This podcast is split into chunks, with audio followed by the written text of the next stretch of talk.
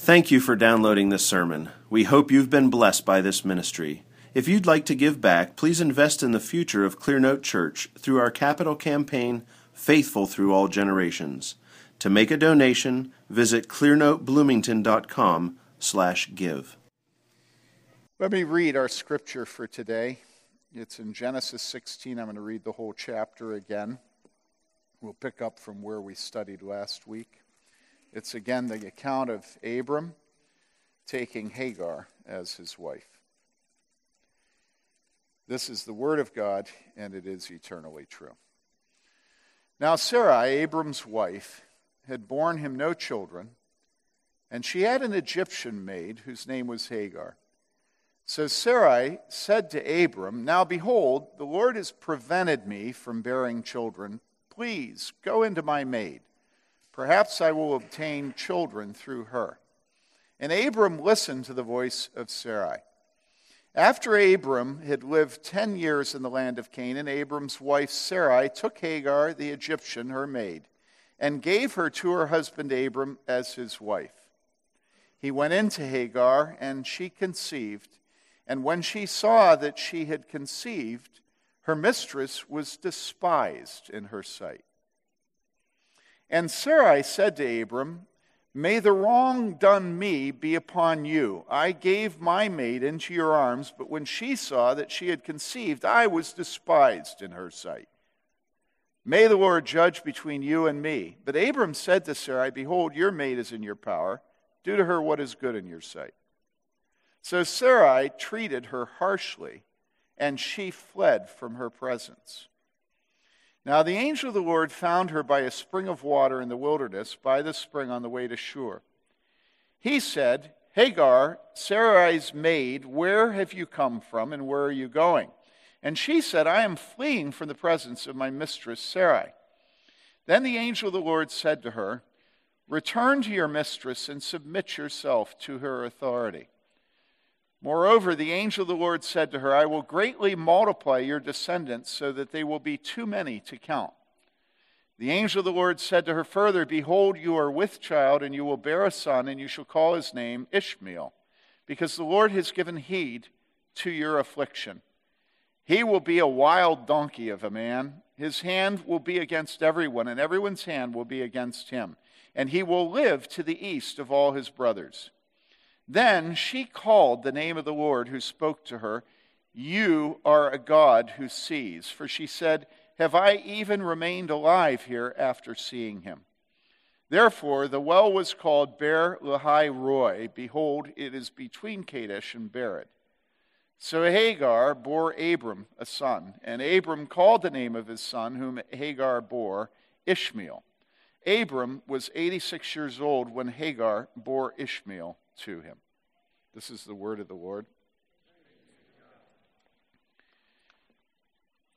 Now, here we have this account continuing, this account of Abram and Sarai, who have been 10 years in the land of Canaan. It's been 10 years since God made this promise to Abram back in chapter 12, verses 1 and 2. Now the Lord said to Abram, Go forth from your country and from your relatives and from your father's house to the land which I will show you, and I will make you a great nation. And so Abram and Sarai are tired of waiting for God to fulfill the promise that he has made to them. And they decide that they will take matters into their own hands. And so we read in verse 1 Now Sarai, Abram's wife, had borne him no children. She had an Egyptian maid whose name was Hagar. Hagar is an Egyptian, and Hagar is Sarai's personal maid. So this would have been an intimate relationship between a maidservant and her mistress, who is, who is Sarai. Waiting for the fulfillment of God's promise has been difficult for Abram and Sarai, and so, quite understandably, given the weakness of our human nature and our propensity to be resistant to waiting on the Lord, Sarai took matters into her own hands. So Sarai said to Abram, verse 2 Now behold, the Lord has prevented me from bearing children. Please go into my maid. Perhaps I shall obtain children through her. And that construction is really, perhaps I will be built through her. So you look at uh, Sarai's vision of having children that she would essentially adopt. They would be children of a second wife, but by her will, and she, her reputation, her joy, her progeny, her descendants, Abram, her husband, would be built by this act of magnanimity on her part. Sarai approached Abram. She said, Please. Scripture is clear. It was Sarah herself who came up with the plan and took the initiative to carry it out. She phrased it in terms of her desire to build herself up. And we're told not that Abram listened to his own lust, not that he cast off love for his wife for biological reproduction, but that he listened to the voice of his wife Sarai. Abram listened to Sarah, and he went in to Hagar. This is a way of saying that he and Hagar had sexual relations. Verse 3 And after Abram had lived 10 years, in the land of Canaan, Abram's wife Sarai took Hagar the Egyptian, her maid, and gave her to her husband Abram as what? As his wife. Now, when we read this statement that she was his wife, we kind of recoil from it because we think, well, no, you can't have more than one wife. He's already married to Sarai. It's interesting that when Calvin preaches on this text, Calvin says that this relationship with Sarai, Abram, or with Hagar, Abram and, and, and Hagar, is sort of between adultery and marriage. And so we have a tendency to just poo poo it and just say, well, it's, it's, it's, it's, like a, it's, like a, it's like a tumor, you know? And we're, we're sort of dismissive about it, but note here that it does say his wife. It doesn't use the word concubine.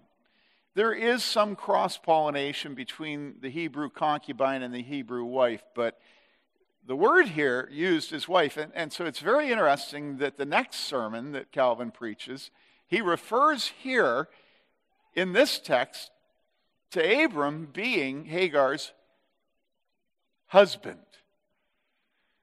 And so it's a very difficult thing to, to, to, to look at this and to think about it biblically and properly, right? Abram is her husband, and Sarai is his wife.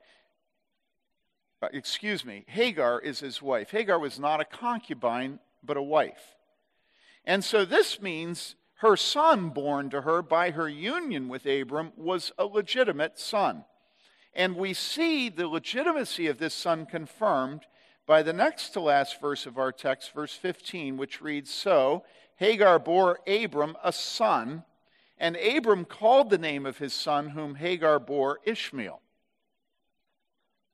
So God named Ishmael, and when Abram called the name of his son, whom Hagar bore Ishmael, he was acknowledging this son to be the proper son of his born to one of his two wives.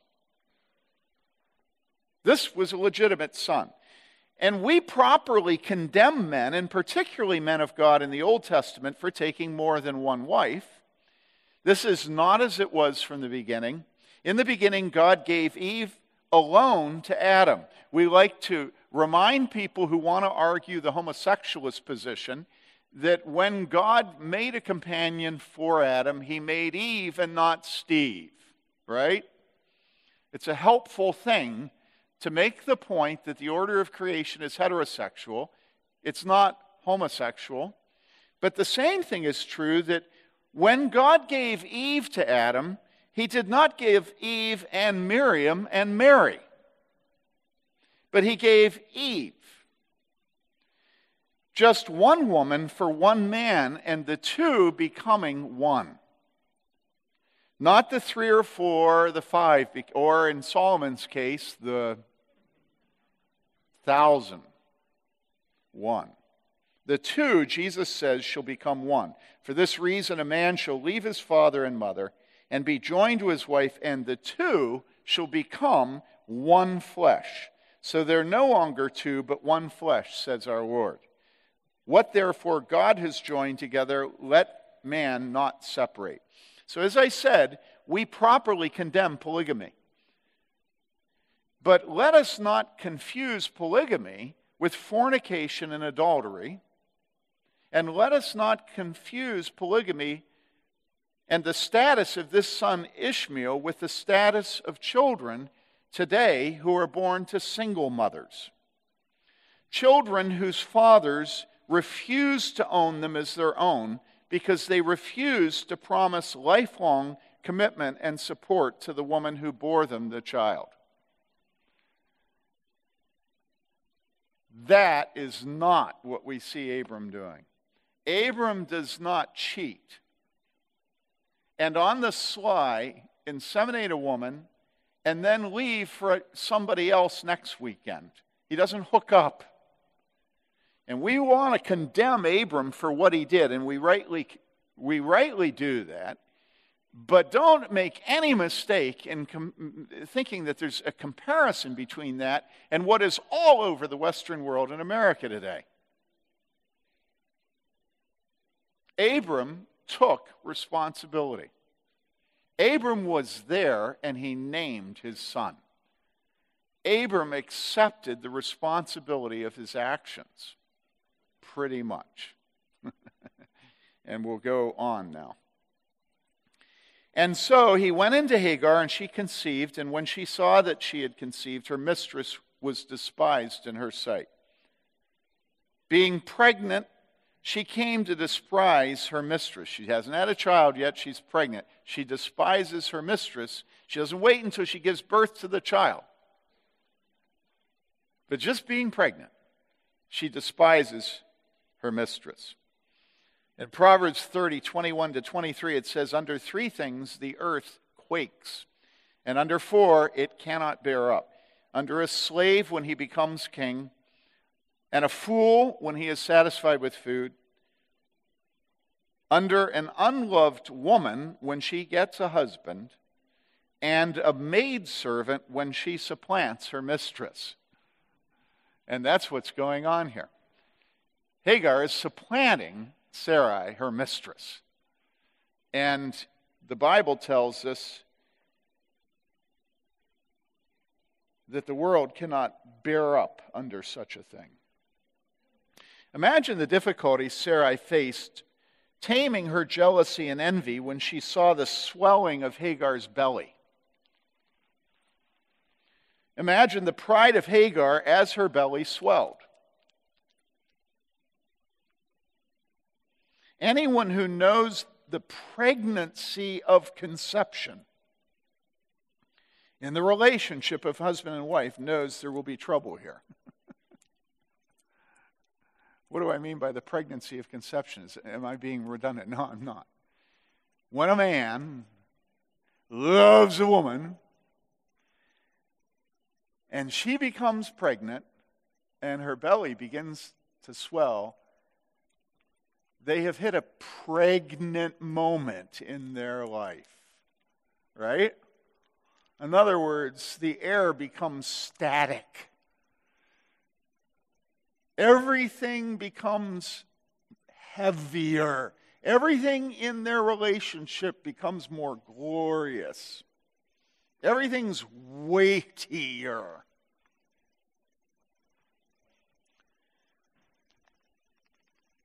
In other words, pregnancy, conception, makes life serious.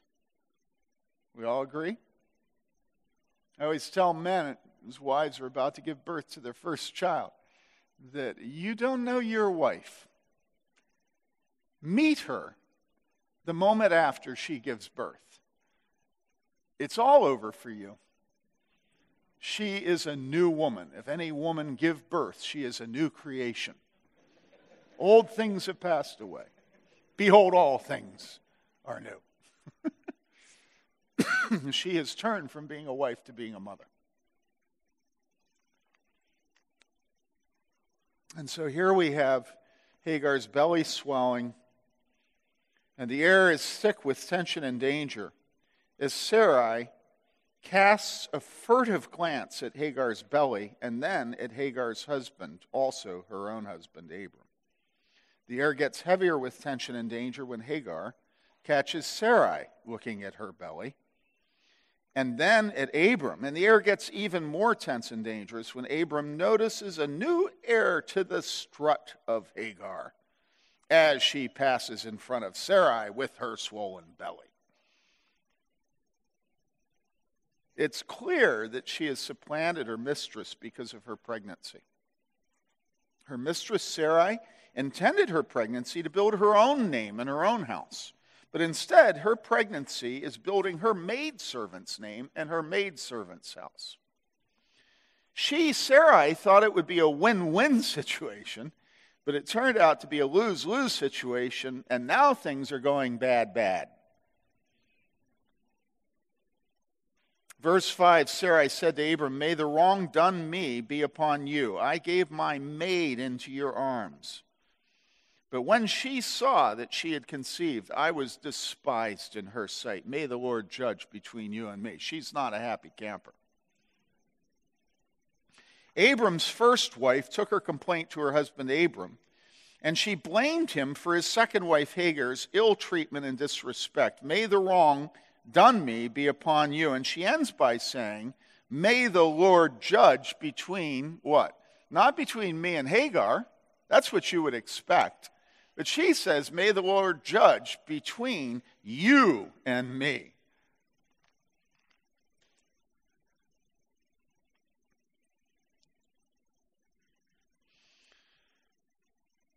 Now, a word here about gratitude. I encourage you to read Dead People, and I do it. And Stephen says, normally we don't, but I hope you do. I hope Stephen was lying on the men's retreat. I hope you read, because reading is fun. No better day, moment in my day than when Mary Lee and I are both in bed at night. One of her legs is over one of mine, and we're both reading. Cultivate reading. Reading will allow you to cast off of this, the, the wicked harbor of Vanity Fair that you live in and go to another time and another place. And there's no better time and place than to go back to the Puritans, go back to the Reformers, go back to Scripture, read dead Christians, because they will not have been corrupted by your culture and so you'll be freed from your culture when you read them. You also realize how much your culture is like theirs. But they won't be flattering you because they're dead. They have no motivation to flatter you. And you can choose the men that you want. The men I really uh, enjoy are, it sounds pretentious. I don't mean it to sound pretentious, but I love Martin Luther and John Calvin. And as I looked at older men and women that I respected, I heard them talk about Calvin and Augustine and Luther. And so those are the men I read. Okay? And you can't go wrong. And I'm just boringly normal across the centuries to tell you I read them. Okay? I know it seems weird now. People aren't putting up on Facebook quotes of Luther and Calvin and Augustine. Trust me. But that's just who knows why. That's because they don't have pastors telling them to read Luther and Calvin. So, anyhow, I'm reading Luther and Calvin. One of the reasons I choose those men is every time I read them, I find that they're shepherds of my soul. I find that they slap me around and then cuddle me, and then slap me around, and then cuddle me some more. And I find that I always desire godliness when I read Calvin and Luther and Augustine. So I hope I'm seducing you to Calvin, Luther, Augustine. Well, here I read Luther's work on Genesis, and he goes off for about maybe three or four pages here on gratitude. Now, why does he go off on gratitude? Well, he goes off on gratitude because what should Hagar have been? Hagar should have been grateful to Sarai and to Abram. Hagar, even if she wasn't grateful to Sarai, should have been grateful to Abram that she had been raised from the position of a maidservant to the position of a queen. But she's not grateful. Instead, the minute she gets lifted up and has a child by the master of the household, she turns around and she just parades her gift from God over her mistress, her former mistress. And this is what happens to us in our life, isn't it? We do show kindness to other people, and those people do take advantage of our kindness. This is what happens, right? And then, oh my, we just are filled with self righteous indignation. You know, we're bitter, we're jealous, we're envious, we're angry.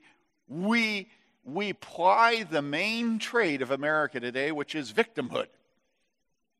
You know, we're just like, we're indignant. How could they turn around and pay me back for all, after all I've done? You know, we're a Jewish mother. You know how many, how many, how many Jewish mothers it takes to cha- change a light bulb? None, I'll just sit here in the dark.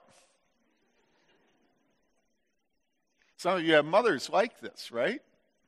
Some of your mothers, oh man, they just never stop reminding you of all they've done for you so that you can have the life you have, right? Some of you mothers are doing that to your children right now. And so we would think that Hagar would be grateful to Sarai for her kindness, but instead she receives neither gratitude nor loyalty from Hagar, but rather disdain. Instead of appreciating and loving her former mistress, Hagar turns her privilege into an occasion to despise Sarai. And this is human nature. The one who is under another gloats when he's lifted above his former superior. And we see this all the time in our work, in our church, and particularly in our homes.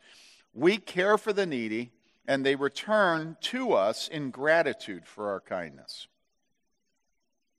We raise our children, diapering, nursing, clothing, bathing, and teaching them. And when they get to adulthood, they turn their backs on our service and instruction and cast us off with our God. We care for our elderly parent, diapering, nursing, clothing, bathing, and teaching him. And when he dies, he turns his back on our service and leaves us nothing for our labors of love. This is life.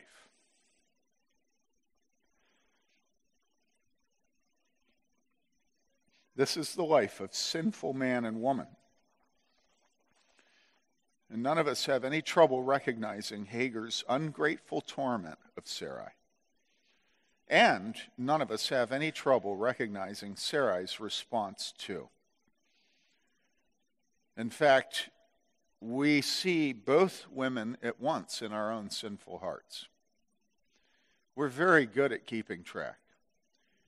We're very good at, at, at dissing the gifts and kindnesses others have shown us, pointing out their ulterior motives. And then we're very good at being precious about the lack of gratitude of other people to us looking at what we have given others as if it's pure, as if it has no selfish motivation, as if it's just given from the largeness of our godly hearts. You see that at the same time. We diminish and, and, and, and, and, and neglect our obligations to others, and we hold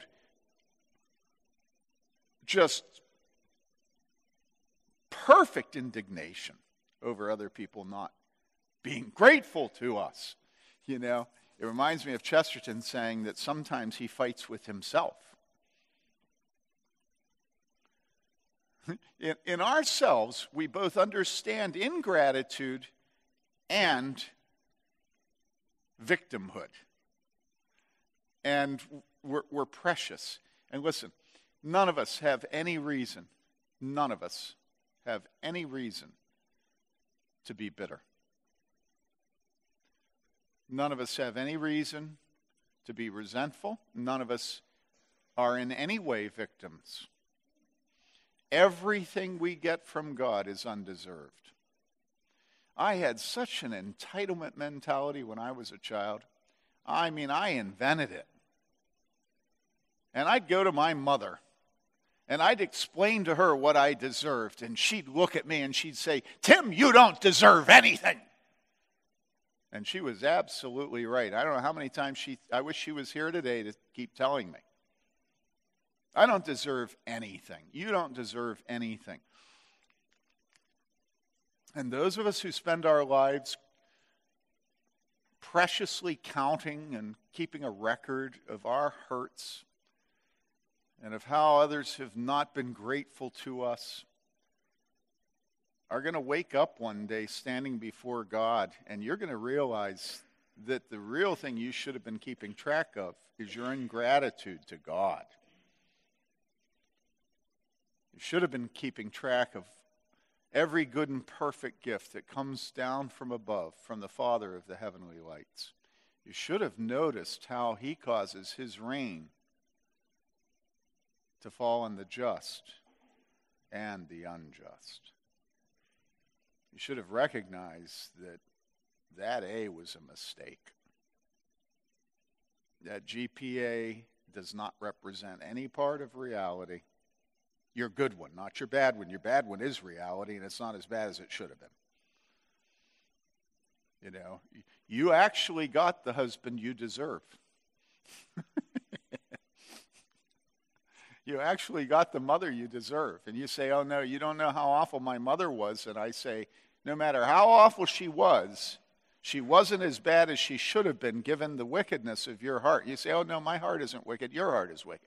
I say, Well, yeah, mine is, but so is yours. You say, No, I'm a woman. I can't have a wicked heart.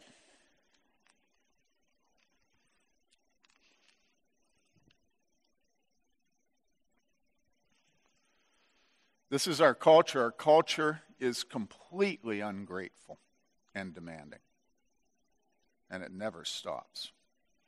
And our psychiatrists and our psychologists and our school counselors flatter us, telling us that we're right to complain and that we, we've been done wrong, you know. And typically, it's not your mother that done you wrong, it's your daddy because it's just a lot easier to blame daddy than mother, you know? Right? Y'all know this, right? And so we're ungrateful. Listen to what Luther says. Luther says many examples prove that the expectations of men are deceptive. So he's going to talk about men that want a wife. And he says many examples prove that the expectations of men are deceptive. He's saying that when a man goes out to get a wife, he's going to get snookered. Why are you laughing? I like that. And then he says, quote, a man looking around for a wife carefully selects for himself one of whom he hopes that she will reflect his own ways in a most pleasing manner.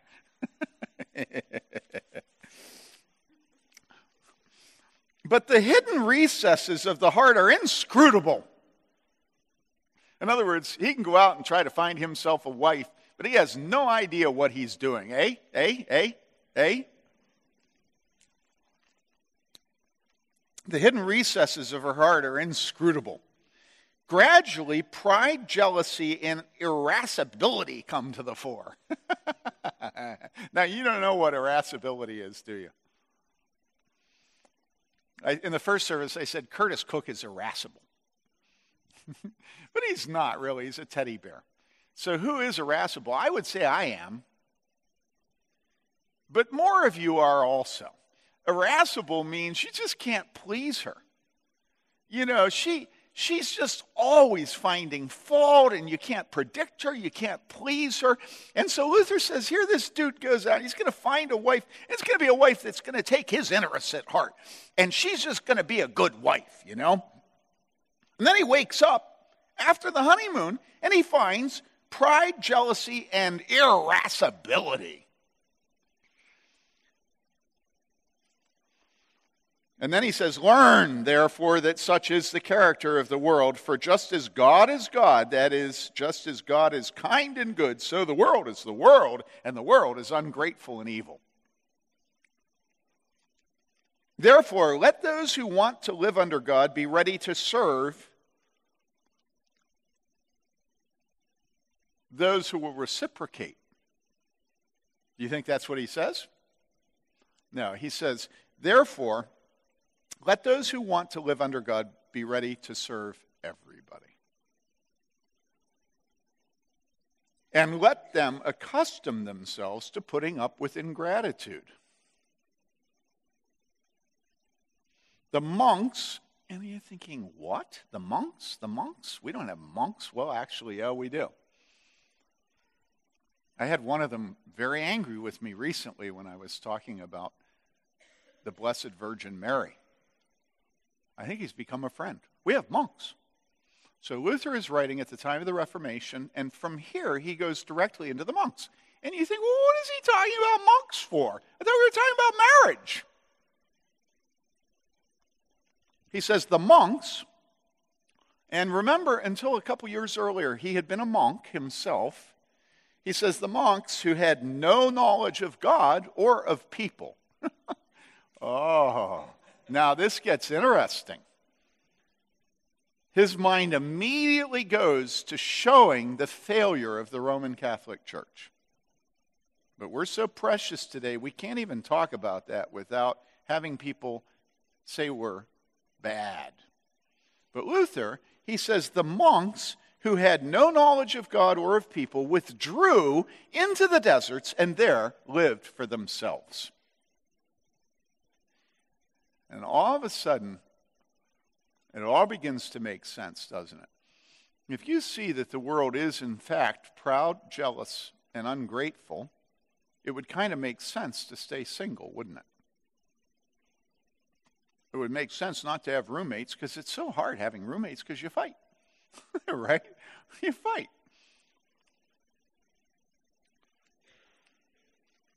And then Luther says, but this is by no means Christian. You should remain in the world and among people, and you should endure the annoyances of the world and of Satan and not be overcome by the flesh. For to overcome the malice of human beings is the mark not only of a man, but of a Christian. In other words, Christians have people over to their houses for dinner who won't invite them back. That's what Christians do. Verse 5 And Sarai said to Abram, May the wrong done me be upon you. I gave my maid into your arms. When she saw that she had conceived, I was despised in her sight. May the Lord judge between you and me. But Abram said to Sarai, Behold, your maid is in your power. Do to her what is good in your sight. So Sarai treated her harshly, and she fled from her presence. And this is what is known as tit for tat, as returning evil for evil, as an eye for an eye, as payback as serves you right, as one bad turn deserves another, as two wrongs making a right. Hagar was ungrateful to Sarai, so Sarai broke the marriage, and it serves Hagar right. But was it really Sarai who broke the marriage and sent Hagar off? No, it wasn't Sarai, was it? But it was Abram. Verse 6 Abram said to Sarai, Behold, your maid is in your power. Do to her what is good in your sight. And so don't blame Sarai. She was only doing what came naturally to a jealous woman, or more to a jealous wife. Don't blame Sarai, but blame Abram. He was the head of his home. and he had taken Hagar for his wife, the buck stopped with Abram because the buck stopped with Adam, because the buck has been decreed by God always to stop with Adam, with the man, with the husband, with the father who is the head of the home.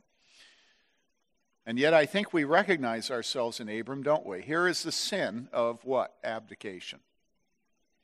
Abram ought to have ruled his home in such a way as to protect both Hagar and Sarai. He should have ruled his home in such a way as to bring both Hagar's ingratitude and Sarah's jealousy and torment of Hagar to an end. But instead, he left matters to two women and three guesses who won. Now, think about this, people. Three guesses who won. Who would your money have been on? Well, we're so superficial today, our money would probably have been on the youthful, beautiful woman. But we're fools. We're fools.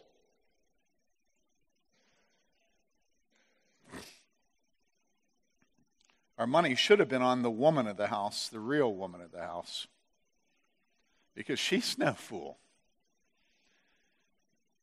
Hagar had played her hand, and she'd played it well. Who would have believed Abram would choose his older wife over his younger wife? Wasn't beauty everything? And if not youthfulness and beauty, certainly pregnancy would have trumped. Infertility would have trumped barrenness. But poor Hagar had overestimated youthfulness and beauty and fertility. She'd overstepped her bounds, and now she was going to pay for it. So Sarai treated her harshly, and she fled from her presence.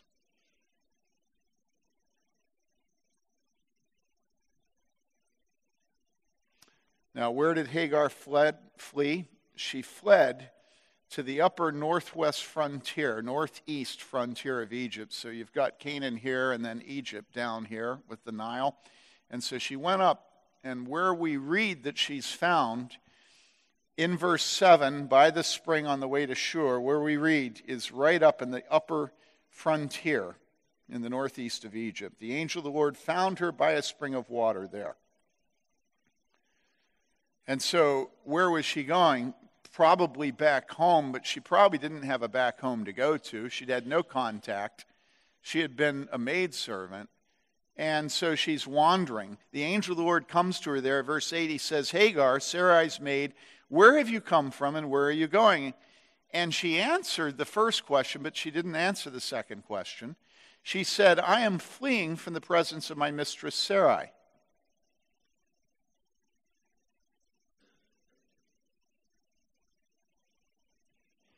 Note that the angel is reminding Hagar that she is the maid servant. He is reminding her of her subordinate status. He doesn't call her wife. What he says is Hagar, Sarai's maid. And note that at this point, Hagar is humbled. And she herself says, My mistress, Sarai. She only answers the first of the two questions, likely because she doesn't know where she's going. She only knows where she's coming from and why. She's fleeing from the presence of my mistress Sarai. The angel of the Lord responds, verse 9 Then the angel of the Lord said to her, Return to your mistress and submit yourself to her authority. Uh, literally, the end of the verse is place yourself under her hand, or literally, accept ill treatment from her hand. And how did Sarai respond to God's command? Well, we see from the very end of the account, at the end of the chapter, that she bore Abram a son and that Abram named the son. So we know that she was back home. Was she promised, when she was commanded to go back, was she promised that there would be no more abuse? No. Now, at this point, again, being filled with the conceit of our age where we know everything, we say, well, that's oppressive. God's angel should never have sent her back to that man. never have sent her back under the authority of that man's first wife. Why? Well, because she's abused. Was she being abused? Yes, she was absolutely being abused. And yet, the angel of the Lord told her to go back. Now, does this mean that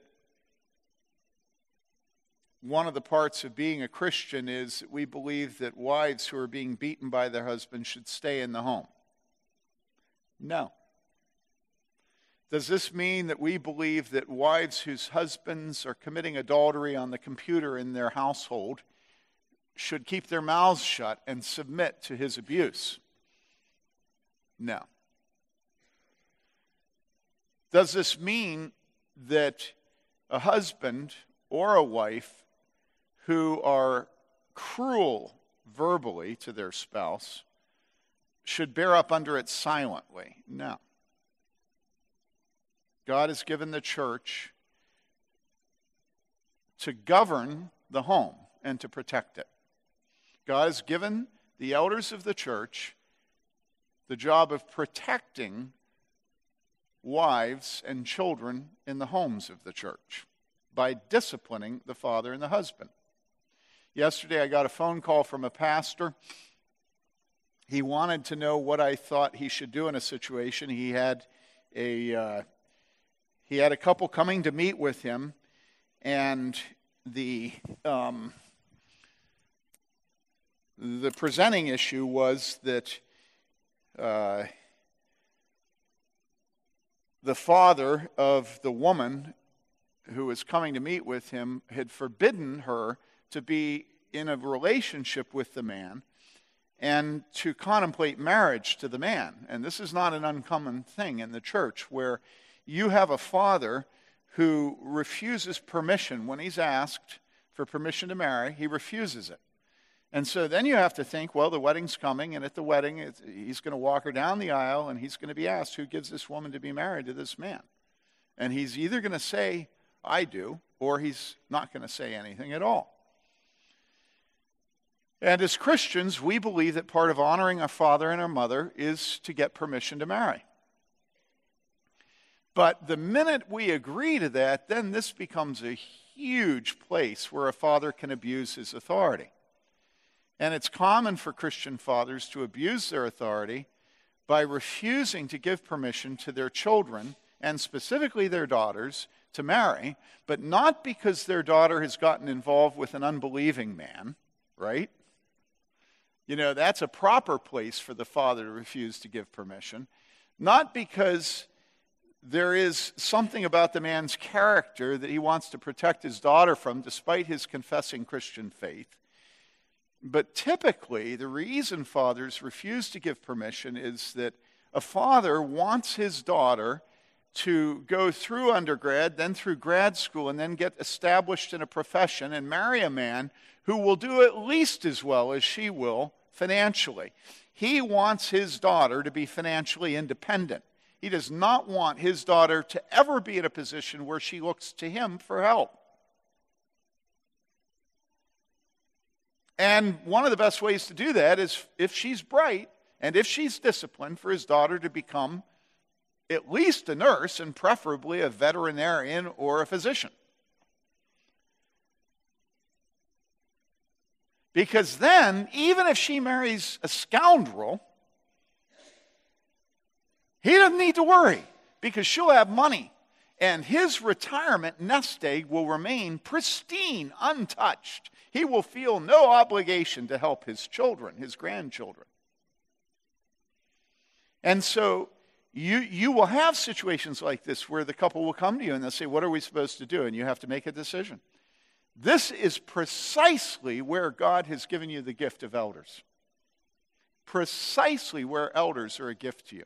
Because if you're a woman whose husband is looking at pornography, if you're a woman whose husband is abusing you audibly in the presence of your children, you have a husband who's going around calling you names, let alone if you have a husband that's hitting you, you go to the elders. They have authority over the home. I know this is a shock to all homeschoolers in America. But guess what? It doesn't stop with your husband, it goes to God. And there's a progression. The progression is it goes to the church fathers, and then it goes to the civil magistrate.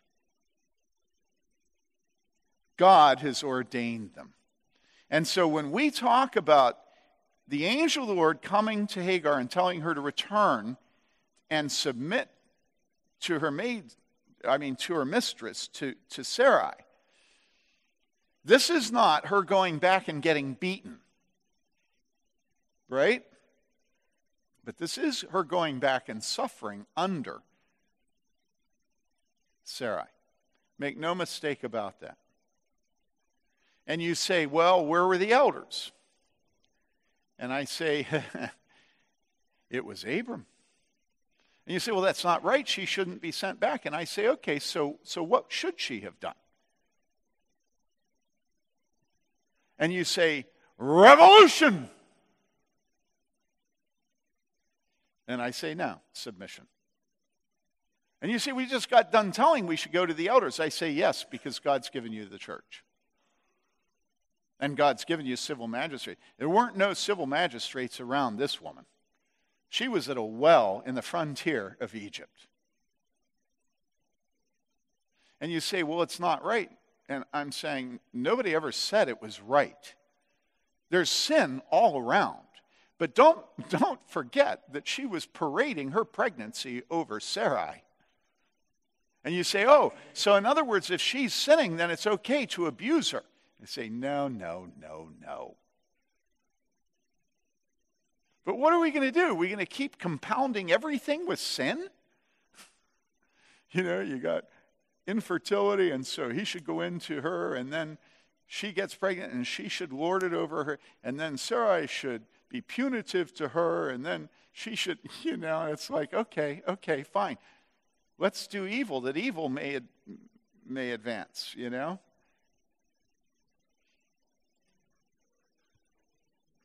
Listen, an awful lot of our lives are spent submitting to authorities who are not benevolent.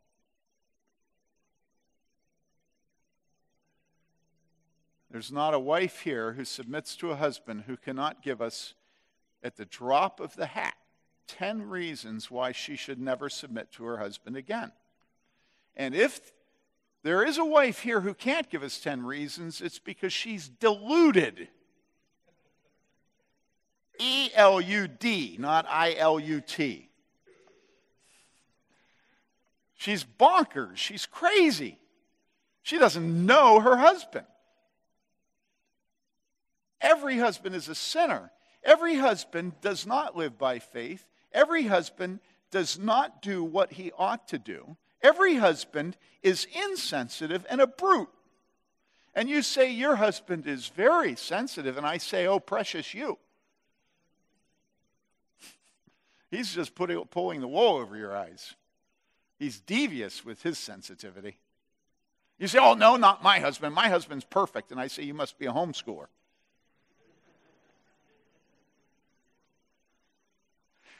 Sometimes I have to make jokes, but it's not quite a joke. I've spent a lot of my life around women who tell me that their husband is the most godly leader in the world, and then the things that come out of those homes are mind boggling. And so I just want to break us all down to humility again. And I think right now it's time for homeschoolers to be broken down to humility. Okay? And don't worry, Meryl and I have been homeschoolers, and we have children who are homeschoolers. Okay. Now, the angel of the Lord said to her, Return to your mistress and submit yourself to her authority. And then verse 10 Moreover, the angel of the Lord, so he went on and he said, I will greatly multiply your descendants so that it shall be too many to count. This is an unbelievable thing. She has rejected the authority of her husband and her mistress. She has run away. She has been a rebel against them. She has been sinful. And God meets her where she is and promises that she will have many descendants. And this is the way God is. how many times you look at your sin and you just try to stiff arm God, you're going to make it on your own because He doesn't give you what you want. And so you go into sin, and He takes that choke chain and bam, you know, He chokes you with it. And then He gives you good gifts. It's like, where did that come from? And it came from His mercy. The angel of the Lord said to her further, Behold, you are with child, and you shall bear it. So she's going to be a great nation. She's with child. She knew that, but she's going to have a son. She's going to have a son. She didn't know that. She didn't have ultrasound. You're going to have a son. And you shall call his name Ishmael, which means God hears, because the Lord has given heed to your affliction. This is unbelievable. That God would give her his ear, his eyes, his knowledge, his awareness in her affliction. And look at the blessings that God's pouring out on her. You know, there in the frontier of Egypt, you know, all alone with her little baby. And God sees this servant girl who was raised to the bed of her master, became his wife, is all alone in the frontier pregnant. And he sends the angel of the Lord to her. Don't take advantage of women. God knows women, they bear his image and his likeness. Because the Lord has given heed to your affliction. And then she says this, and this is for Bob. Bob, you with me? Make sure he's with me. He's got to hear this. Hey, Bob. Hey, Bob, you got to hear this part. Okay, you with me? Okay. The angel of the Lord says to Hagar about this son that's in her womb, and he will be a wild donkey of a man. His hand will be against everyone, and everyone's hand will be against him and he will live to the east of all his brothers. Now, I had, I had Bob waken because every year I get a gift from Bob at Christmas, right? Some of you know what it is. Every year I get a calendar, a, a picture calendar. Every page is the picture of a jackass. And the reason Bob gives this to me is because I'm a jackass. And you know, some of them eh, are kind of pretty with colors and a field, and others, you know, the jackass has his mouth wide open and all the teeth are coming out, and he has this wild look in his eyes. And the Bible tells us that Ishmael's a wild, and in the RSV it's translated a wild ass of a man. Because a jackass is actually a male ass. That's the meaning, a jackass. And Bob knows I'm male. All right? But the ESV, which is really the RSV with a couple of changes, of course it changes this one. And it says donkey. But what is a donkey? Well, a donkey is a, a certain type of ass. And so the Hebrew here is real sort of direct, earthy. Farmers get it. Why? Well, because asses simply won't be domesticated. They are irascible. They're cantankerous. And that's what it's saying. He'll be a wild ass of a man and everyone's hand will be against him, and he, his hand will be against everyone else. And so, what's Ishmael going to be like? Well, some of you gave birth to a child like this. right? You know, you had a child who his hand was against everyone and everyone was against his hand. And that's what Ishmael's going to be like. So now, is this a blessing or a curse? Well, I could argue it either way. If you're a woman who's been cast out because of the oppression of the woman, the top woman of the house, and you're out in the middle of the frontier pregnant, it might be a bit of a comfort to know that your son's going to be a wild ass of a man. And he's going to be against everyone, everybody, and he's going to grow to be a great nation. You might feel safe knowing that that's who you're going to give birth to, right? On the other hand, it can be a punishment, can it? First of all, it's not going to be easy to raise him. And second, it's very clear that God is not just giving you all the goodies He can. You're getting a lot of goodies, a lot of blessings you don't deserve. But would you notice here that she is not told that this son will be a blessing to all nations? Now, listen, I don't like to say this, but you must recognize that the promises that Hagar is getting in connection with her son are not promises for anything but this life. They're not promises for the life to come.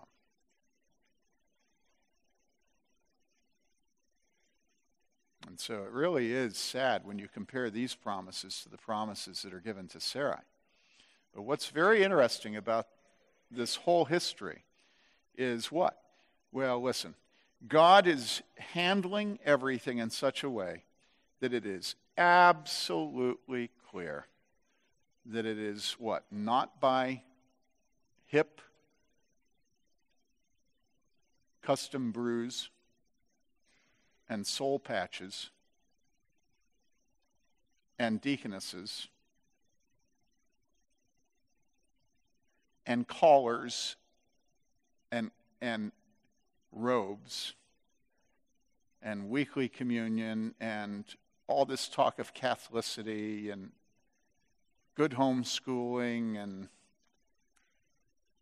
lots of talk about providence and not by might nor by strength but but come on by my spirit Listen, we look at the church today, and all around us, what we see is hipsterism. All around us, we see the church trying to be just like the world, but just a little different. We see her videos, we see her podcasts, we see her books, we see her conferences, we see all this blather about God's providence and God's, God's grace. And, and what it all amounts to is an attempt on our part to not be dependent on the Holy Spirit to build his church. I remember one man who was the golden boy of church planning in the PCA, a dear friend of mine. But he had sin, and his sin caused his entire staff to resign. And listen, when your entire staff resigns, eh, it's not good, you know? But he survived it. And then about a year to two years later, guess what happened? His entire staff, except his secretary, resigned again. Different staff resigned again. And I remember asking him, he just put up a, a, a many million dollar building in a very, very, very wealthy city, which I won't name. And I remember asking him, you know, because he told me that, that, that, that, I knew that all his people had left. You know, everybody, when strike the shepherds, the sheep scatter. I knew that everybody had left the church. And I remember him saying to me, Oh, I said, how are you, how are you paying the mortgage? And he said, Oh, don't worry about it. He said, he said, we have a new, we have a new congregation. It, we got a new congregation immediately. Well, why? Well, because the Holy Spirit was present? No, that wasn't what he was saying. What he was saying is that, and he didn't use these words, but he was saying, you know, I know how to, I know how to run the system. I know how to get people. I know how to get people. And so all the sheep were, were gone. It don't matter. We got new sheep. and the living goes on, as Kierkegaard would say, you know? And listen, we have a choice. And our choice is to depend upon the Holy Spirit and to not think it's by might or by strength, but by the Spirit.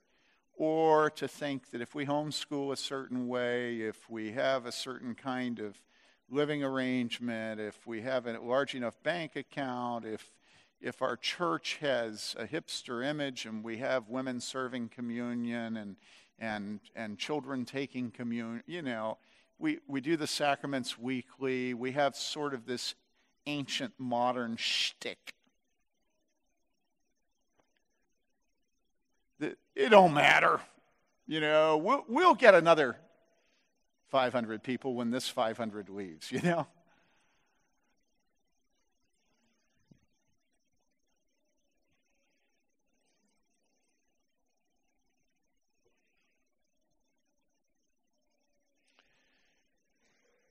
And so the truth about Hagar and Ishmael and Abram and Sarah, Abram's wife, his first wife, is that when they thought that they would live by might and by strength, God said, No, you won't. You will live by my spirit.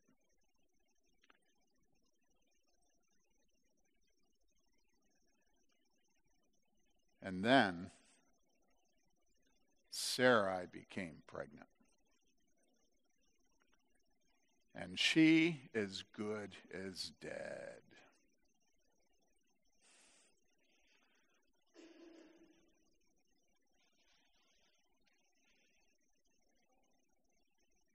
Nobody could have any question in their minds where the child of promise, the son of promise, came from.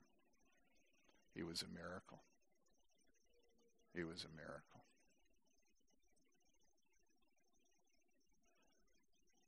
Ishmael is the son of the flesh.